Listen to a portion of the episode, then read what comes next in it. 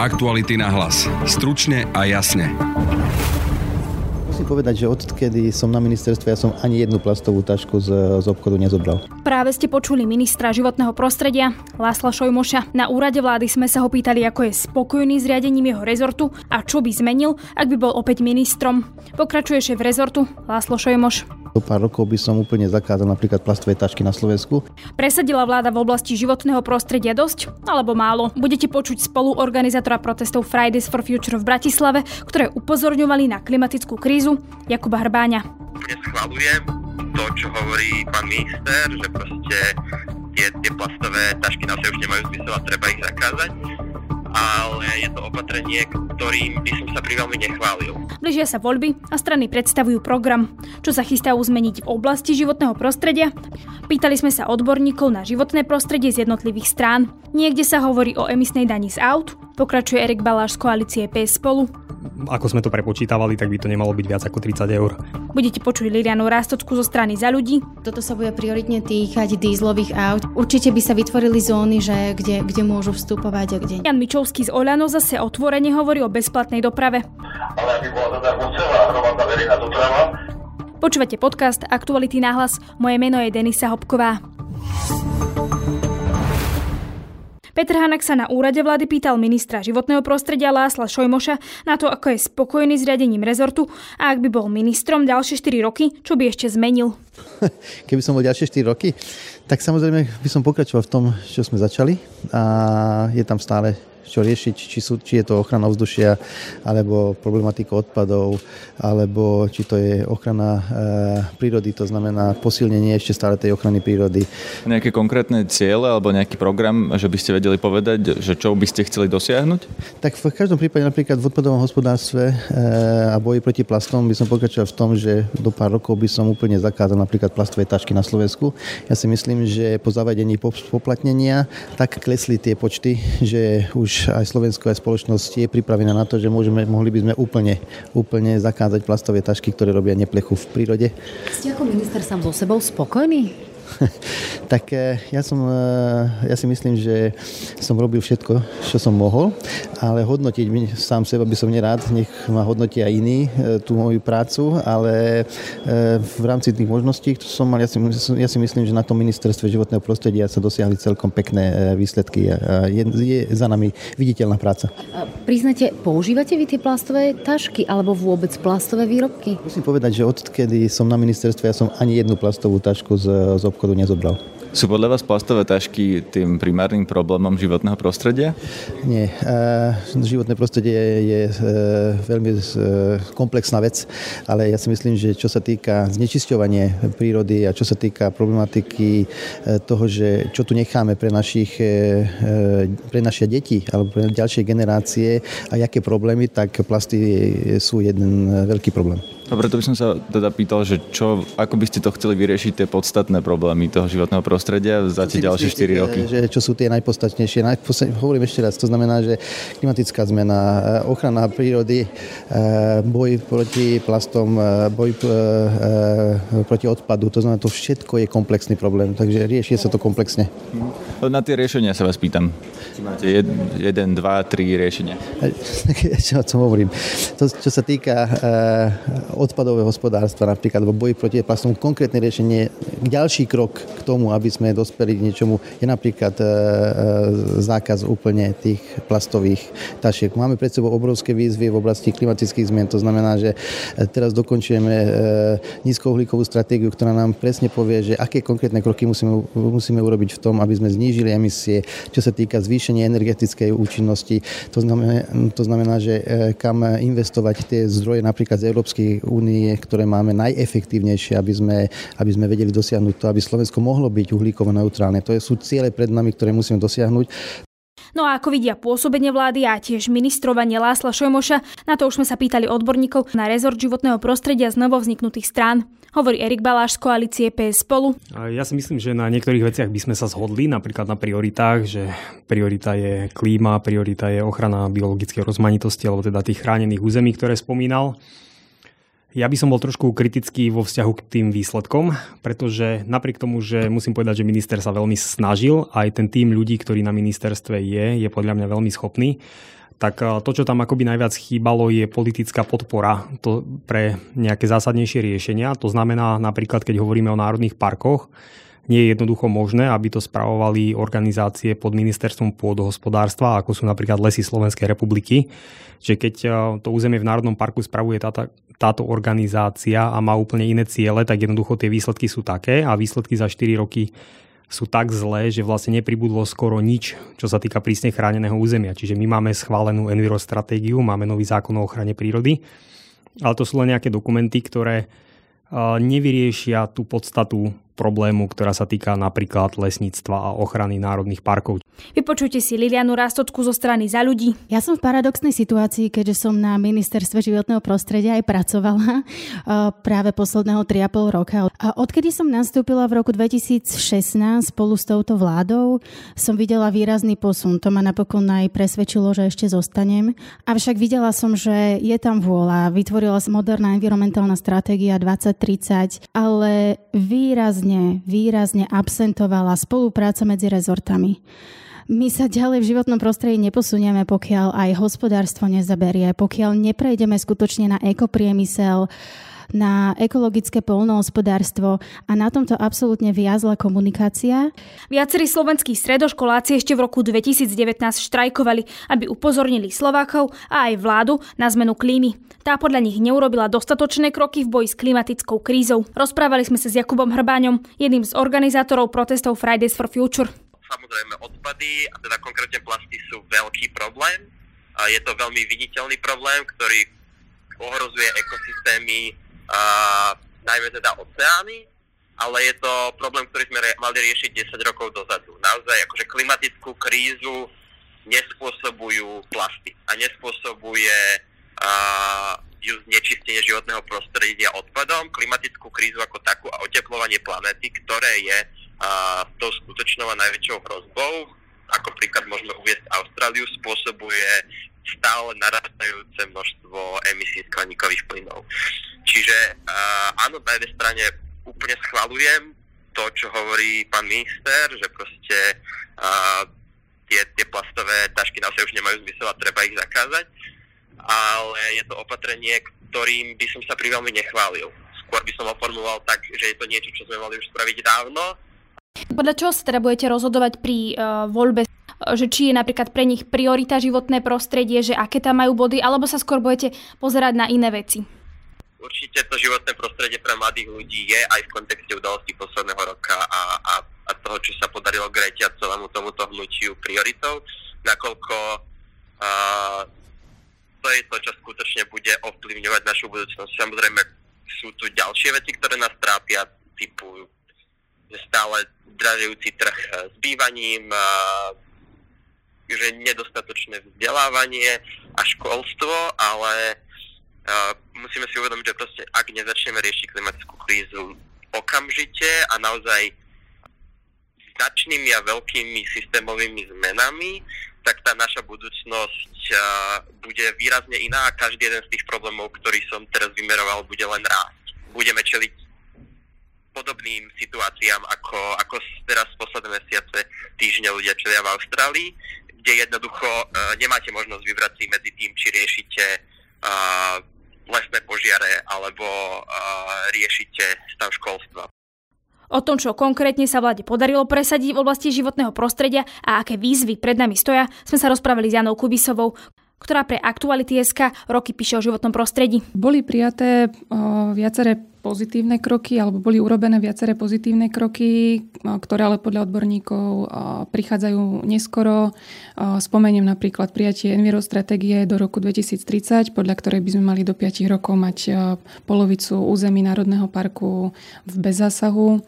Bol prijatý zákon o ochrane prírody a krajiny, dlho očakávaný ktorý ale tiež odborníci v podstate kritizovali za to, že z neho vypadlo, vypadol presun pozemkov v národných parkoch z rúk agrorezortu do rúk envirorezortu. Vďaka aktivitám lesochnárskeho zoskupenia Vlk bol prijatý aj zákon o obnoviteľných zdrojoch energie, ktorým sa podarilo vlastne osloviť poslancov okolo Jana Budaja z Oľano A im sa podarilo presadiť tento zákon, čím vlastne skončilo spaľovanie zdravého kvalitného dreva spolu s biomasou.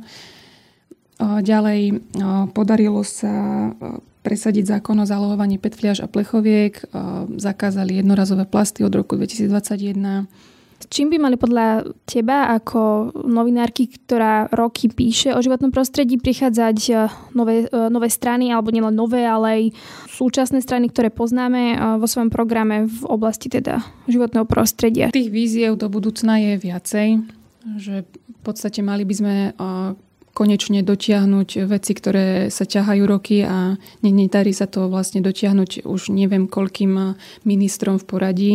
To je vlastne zonácia národných parkov napríklad. Tá meška vlastne asi 17 rokov v prípade Tatranského národného parku. Potrebujeme zadefinovať jasné pravidlá pre developerov a štátnych ochranárov v prípade stavieb v územiach národných parkov aby bolo jasné, kde sa ťaží, kde sa stavia a kde sa nerobí nič z toho. Potrebujeme zmeniť hospodárenie v lesoch, tak aby nám nevznikali vlastne ani v hospodárskych lesoch a už vôbec nie v národných parkoch holoruby. Potrebujeme vlastne začať hospodariť prírode blízkym spôsobom. Potrebujeme zmeniť používanie škodlivých pesticídov a, a zamieňať ich za ekologickejšie alternatívy. Potrebujeme začať naozaj chrániť naše vzácné zvieratá, ktoré máme a ktoré vlastne našou činnosťou doteraz buď vyháňame alebo hubíme v ich prírodzených prostrediach. To je napríklad hlucháň alebo drop veľký alebo vlk dravý, ktorého dovolujeme loviť napriek tomu, že nemáme re- relevantné čísla o jeho počtoch. Blížia sa voľby a strany predstavujú program. Troch strán sme sa pýtali, čo by chceli v oblasti životného prostredia zmeniť a ako sa nás to dotkne a tiež, či nás to bude stať nejaké peniaze. Koalícia PS spolu hovorí, že chce lesy Slovenskej republiky rozdeliť na 26 samostatných podnikov a ich vlastníkmi sa stanú obce a mesta. Viac vysvetľuje Erik Baláš. Takto tento návrh vyplýva zo skúseností, že doteraz v podstate pri akejkoľvek vláde to ministerstvo pôdohospodárstva je veľmi silne akoby politicky riadené alebo často aj oligarchicky z pozadia a ten dopad na lesy je veľmi veľký, pretože štát vlastní približne polovicu lesov na Slovensku a keď jednoducho to niekto v pozadí manipuluje, tak to dopada na veľkú časť slovenskej krajiny a potom sa uzatvárajú napríklad nevýhodné zmluvy, čo konštatovalo aj NKU na predaj dreva, ťaží sa ďaleko viacej, ako by sa možno malo. A a predpokladáme, že ak by sa to zmenilo tak, že tie podniky by mali vlastnú právnu subjektivitu a zmenili by v podstate vlastníka, nie pozemok, pozemok by zostal štátny, ale tá samotná firma by zmenila vlastníka a boli by ňou mesta a obce v tých regiónoch. Takže ten tlak ľudí z dola by ovplyvnil to hospodárenie a e, tí oligarchovia by mali oveľa ťažší prístup vlastne ovplyvniť ten manažment. Teraz je to jednoduché, stačí ovplyvniť jedného človeka. Vy máte v programe množstvo nových, nových daní. Napríklad chcete viac daniť to, to, čo zaťažuje teda životné prostredie a napríklad teda konkrétne máte emisnú daň z motorových vozidiel a ona by sa odvíjala od množstva emisí. Tak teda keď sa na to pozrieme v praxi, to znamená, že majiteľia starších aut budú platiť viac. Takto. Je, je, to, je to trošku zložitejšie. My sme sa zaviazali, že nebudeme zvyšovať celkové daňové zaťaženie. To znamená, že keď niekde sa daň zvýši, niekde inde sa musí znížiť. Čo sa týka tých vozidiel, tak to nebude naviazané len na to, koľko produkujú tých škodlivín, ale aj na najazdené kilometre. Čiže nie je to úplne tak, že človek, ktorý nemá peniaze a má auto v garáži staré a prejde povedzme pár stovák alebo pár tisíc kilometrov za rok, že by mal platiť nejaké horibilné sumy to, ako sme to prepočítavali, tak by to nemalo byť viac ako 30 eur za rok aj v prípade, že tie auta jazdia pomerne veľa, takže nie je to niečo, čo by malo zásadne nabúrať nejak rozpočty ľudí, ale na druhej strane je to ten princíp, že vlastne ten, kto poškodzuje životné prostredie, tak ten by mal za to poškodzovanie nejakým spôsobom platiť. A to sa týka aj priemyslu, aj nejakých iných činností. Jednoducho takto by to malo byť. Ak niekto produkuje CO2, napríklad priemysel, tak tiež platí tie povolenky uhlíkové, tak a jednoducho odvádza do Envirofondu nejaké zdroje a je za tým táto myšlienka. Nedoplatia na to dôchodcovia alebo chudobní ľudia, že ktorí nemajú na lepšie ako staré auto?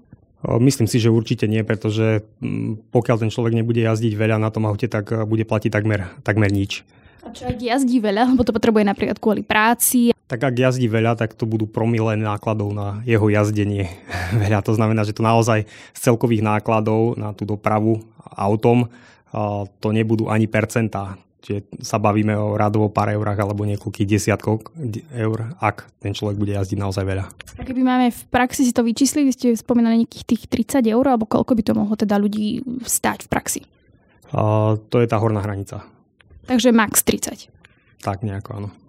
E, za čo všetko teda ešte si ľudia priplatia? Alebo vy v programe píšete napríklad, že daň z výrubu, výrubu dreva, daň z nezdravých nápojov, digitálna daň z hazardu, billboardov uvidíme, čo všetko sa nám akoby e, reálne podarí e, presadiť potom, takže neviem, neviem vám to presne teraz povedať, že čo bude a koľko to všetko bude stáť, ale v každom prípade budeme dodržiavať ten princíp, čiže určite nepôjdeme nad rámec niečoho, čo už teraz je, ako keby, že keď budeme chcieť niečo navýšiť, tak niečo iné sa musí znížiť a budeme to robiť tak, aby to bolo férové a spravodlivé voči najviac alebo najchudobnejším ľuďom.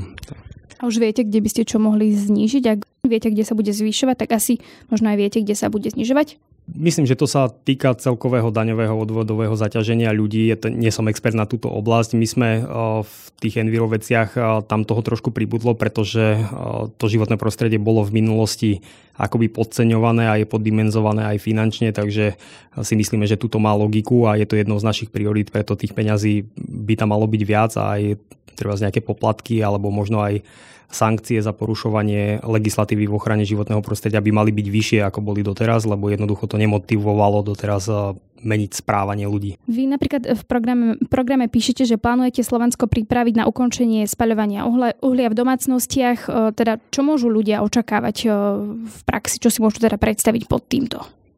Tak uh, už aj dnes existujú nejaké podporné mechanizmy, existujú fondy z Európskej únie. Chceli by sme v tom pokračovať, možno aj navýšiť uh, zdroje na to, aby uh, v tých domácnostiach sa vymieniali kotly, aby sa zateplovali budovy, aby sa to robilo akoby komplexným spôsobom a chceme ponúkať tieto dotačné programy a chceme takisto ale posilniť aj informovanosť ľudí, pretože ľudia možno málo vnímajú, teraz nie len o emisie skleníkových plynov, ale o všetky ostatné škodliviny, ktoré sa takto produkujú, tak Slovensko má jedno z najznečistenejších ovzduší v rámci Európy. Sme na tom veľmi zlé a aj Európska komisia nám vyčíta niektoré veci a potrebujeme to zmeniť, pretože ročne zomiera predčasne asi 5400 ľudí na Slovensku. To bolo vypočítané kvôli zníženej kvalite ovzdušia. Čiže ľudia by si mali sami uvedomiť, že ak pália uhlie alebo dokonca niektorí možno na dedinách plasty, tak sprodukuje škodliviny, ktoré môžu spôsobiť rakovinu a ďalšie. Vy tam v programe píšete, že chcete pripraviť zákon, ktorý vyhlasí stav klimatickej núdze. Znie to akože veľmi nekonkrétne, že čo si môžu ľudia pod tým predstaviť? Čo sa napríklad pre nich zmení týmto zákonom? Ten zákon bude najviac orientovaný na politické rozhodnutia. To znamená, že vždy, keď sa príjma nejaká nová legislatíva alebo keď sa schvalujú nejaké veľké investičné projekty, tak by sa malo hodnotiť aj ich vplyv na produkciu skleníkových plynov a celkovo na klimatickú krízu. Môže to byť aj vo vzťahu, ja neviem, k vode napríklad, lebo mm, budeme mať problémy pravdepodobne aj máme dnes už so suchom napríklad. Takže tieto veci by mali byť vždy zhodnotené, pretože ak my máme nejaké ciele, napríklad eh, znižovať eh, tú produkciu skleníkových plynov, tak jednoducho nemôžeme to jednou rukou robiť eh, opatrenia, ktoré znižujú produkciu skleníkových plynov a druhou rukou mm, robiť projekty, ktoré to naopak zvyšujú, takže musí to mať nejaký rámec a vlastne rezort životného prostredia sám o sebe nedokáže zasahovať do činnosti iných rezortov. A vlastne bez toho, aby do toho zasahoval, to nemá celé zmysel, pretože napríklad ministerstvo hospodárstva alebo ministerstvo pôdohospodárstva veľmi výrazne ovplyvňujú činnosti krajiny a súvisia tieto veci so životným prostredím. No a ak má životné prostredie sa naozaj riešiť, tak musí existovať nejaká strecha, ktorá vlastne bude zasahovať akoby aj do kompetencií iných rezortov a bude brať ohľad na tieto záležitosti. V tomto rozhovore som sa teda pýtala na nejaké konkrétne veci v programe, ktoré som si vybrala ja, ale zaujímavé, že či máte napríklad e, vy nejaké také uh, silné priority v tom programe, ktoré by ste chceli dosiahnuť a považujete ich za najhlavnejšie. Pre mňa osobne sú to určite lesy a v rámci tých lesov reforma národných parkov, aby teda fungovali naozaj a nielen na papieri. Čiže to je taká jedna priorita. Druhá priorita je klíma, ktorú ale treba riešiť komplexne nielen znižovania e, e, produkcie skleníkových plynov, ale aj napríklad adaptáciu na zmenu klímy, pretože aj to je dôležité, aby naše ekosystémy a krajina dokázali zadržať vodu. No a potom potom je to voda samotná, to je veľká téma a tiež sa to dá rozdeliť na problémy s povodňami a suchom, čiže krajinu, ale máme ohrozené aj zásoby spodnej vody, pitnej vody, kde sú veľké problémy a budeme ich musieť riešiť. A ako ich chcete riešiť? No to bude veľmi náročné, musíme, musíme si urobiť poriadnu analýzu, lebo existujú rôzne zdroje znečistenia a jednoducho niektoré veci budú drahé, keď sú to staré environmentálne záťaže a treba nejakým spôsobom sa s nimi vysporiadať, tak to môžu byť veľmi drahé zásahy bodové, ale treba sa pozrieť aj na udržateľnosť napríklad polnohospodárstva na Žitnom ostrove, kde sa používa veľmi veľa pesticídov a niektoré opatrenia, ktoré na jednej strane akoby ja neviem, napríklad pestujeme repku na to, aby sme ju pridávali do palív, aby sme šetrili emisie a na druhej strane tá repka vyžaduje veľmi silné chemické ošetrenie. To znamená, že možno, že ohrozujeme zásoby spodných vôd, tak budeme musieť urobiť celý komplex opatrení na to, aby sme preventívne jednoducho bránili tomu ďalšiemu znečisteniu. Čo sú najväčšie priority v oblasti životného prostredia strany ex-prezidenta Andreja Kisku za ľudí, odpoveda Liliana Rastucka. V posledných rokoch sme boli hlavne svetkami drancovania našich lesov, takže v tomto prípade musíme jednoznačne zabrať, aby sme mali prírode blízke hospodárenie v hospodárskych lesoch a v chránených lesoch e, dodržiavali bez výnimky ochranu prírody tak, ako má vyzerať. Absolútne zaostávame v kvalite ovzdušia, na to presne to naše riešenie, že ušijeme energetiku na mieru regiónom bude kľúčové. Takisto zmeny v doprave. Vy ste tam hovorili, že ušijeme energetiku e, regiónom. Je to také, že veľmi všeobecné, nie je to konkrétne. Tak čo to teda znamená? Práve od roku 2020 až 2021 sa budú musieť napríklad e, stavať nové domy, obytné domy, ktoré budú vlastne nulovo energeticky náročné. Takže toto už je krok, na ktorý my musíme naskočiť, pretože e, sa musíme, aj, musíme implementovať aj túto smernicu z Európskej únie. Takže to nás výrazne posunie práve k modernizácii a posunú do budúcnosti. A práve na mieru regiónom je, že sa napríklad nevyužíva, nevyužívajú dostatočne prírodné zdroje, to znamená solárna, veterná energia. A toto práve chceme využiť, že pokiaľ sa bude rekonštruovať nejaká verejná budova, ktorá je v hroznom stave, tak aby sme vedeli odľahčiť možno aj ich energetickú náročnosť, tak by sa tam dobudovali napríklad solárne panely, musíme sa poriadne pozrieť, aký je aj náš potenciál na večernú energiu. Čiže toto, toto je mimoriadne nevyhnutné, pretože práve najväčšie znečistenie ovzdušia práve pre tie najmenšie prachové častice, ktoré sú 2,5 až 10, to sú úplne miniatúrne častice, ktoré spôsobujú obrovské zdravotné problémy, pochádza práve z vykurovania a z nesprávneho správovania budov. Čo sa týmto v praxi zmení pre ľudí? Ak si vieme povedať konkrétne, že ako sa ich to dotkne reálne? Profesionálne týmy v tých regiónoch budú slúžiť práve preto, aby dali ľuďom, ktorí majú záujem uh, zlepšiť svoju energetickú efektívnosť a ešte na tom aj ušetriť, aby im dali skutočné poradenstvo, kde môžu zohnať zdroje, akým spôsobom sa im to najlepšie prefinancuje a samozrejme to budeme aj podporovať, pokiaľ to bude mať zmysel. Ale v praxi bude to ľudí stať viac, budú na to míňať viac peniazy. Zelená energia už je trhovo dostupná a práve naopak z dlhodobého hľadiska v horizonte 10-15 rokov im to výrazne zníži náklady na chod domácnosti. Práve máte napísané, že budete vytvárať nízkoemisné zóny. Pôjde o zóny, kde nebudú chodiť napríklad auta, alebo čo si môžeme pod tým bližšie predstaviť? Tam, kde nám na mapách všade vyskakujú uh, vyskakuje vysoké znečistenie ovzdušia, bude treba prehodnotiť nízkoemisné zóny, ale nechceme ľudí obmedzovať práve, že to musí byť v súlade presne s tými motiváciami, alternatívami. Čo to bude znamenať pre tých ľudí, ktorí budú v tej nízkoemisnej zóne? Čo sa pre nich teda zmení? E, ja si to predstavujem tak, že toto sa bude prioritne týkať dízlových aut, ktoré znečistenie aj štvornásobne oproti benzínovým autám v mestách. Takže určite by sa vytvorili zóny, že kde, kde môžu vstupovať a kde nie. Strana Oľano hovorí o verejnej doprave zadarmo. Čo konkrétne, už vysvetlí Jan Mičovský. Možno naozaj prichádzať čas, aby nielen vlaky boli zadarmo, ale aby bola zadarmo celá hromadná verejná doprava, samozrejme nie len zadarmo, ale aj slušná, kvalitná.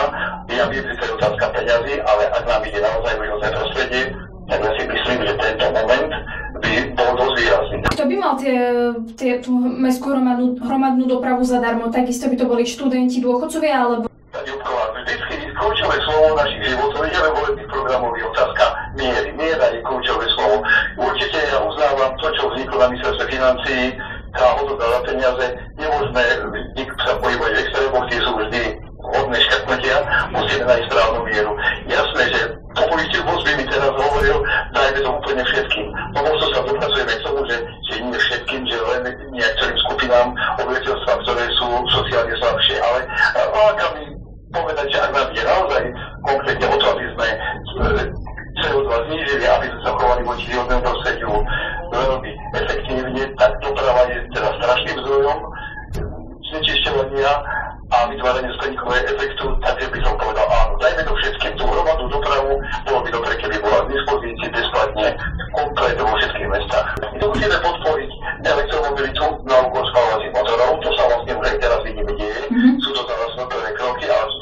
kroky, toto povedzme, že aj keď elektrika nie, nie je sama o sebe najčistejšia, alebo teda úplne čistá energia, ale vieme, že vieme zabezpečiť čistejšie, takže to je druhý krok. A tretí veľmi dôležitý hľadiska dopravy je presun nákladnej dopravy z kamionov na železnicu.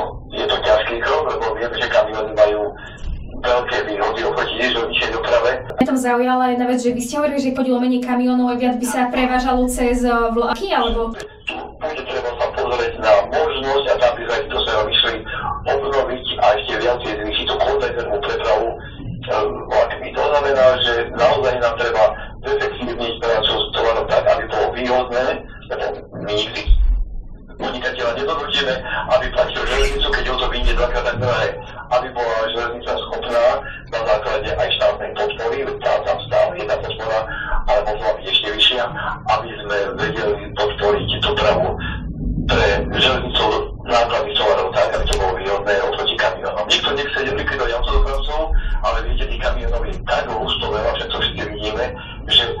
Sme toto extrapolovali do budúcnosti, tak my sa o 10 rokov nedokážeme na cestách hýbať. Máte už vypočítané, že koľko by to mohlo stáť, že ak by ste chceli presadiť eh, v praxi aj tieto kroky, ktoré máte v programe?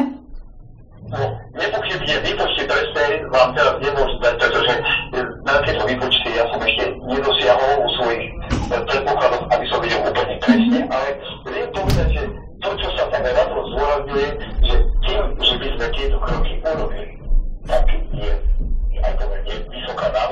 To je z dnešného podcastu všetko. Vypočuť si nás môžete cez Spotify a ďalšie podcastové aplikácie. Nájdete nás na Facebooku aj na Instagrame. Na dnešnom podcaste spolupracovala Jana Kubisová. Počujeme sa opäť v pondelok, no ešte predtým vám želá pekný víkend Denisa Hopková. Aktuality na hlas. Stručne a jasne.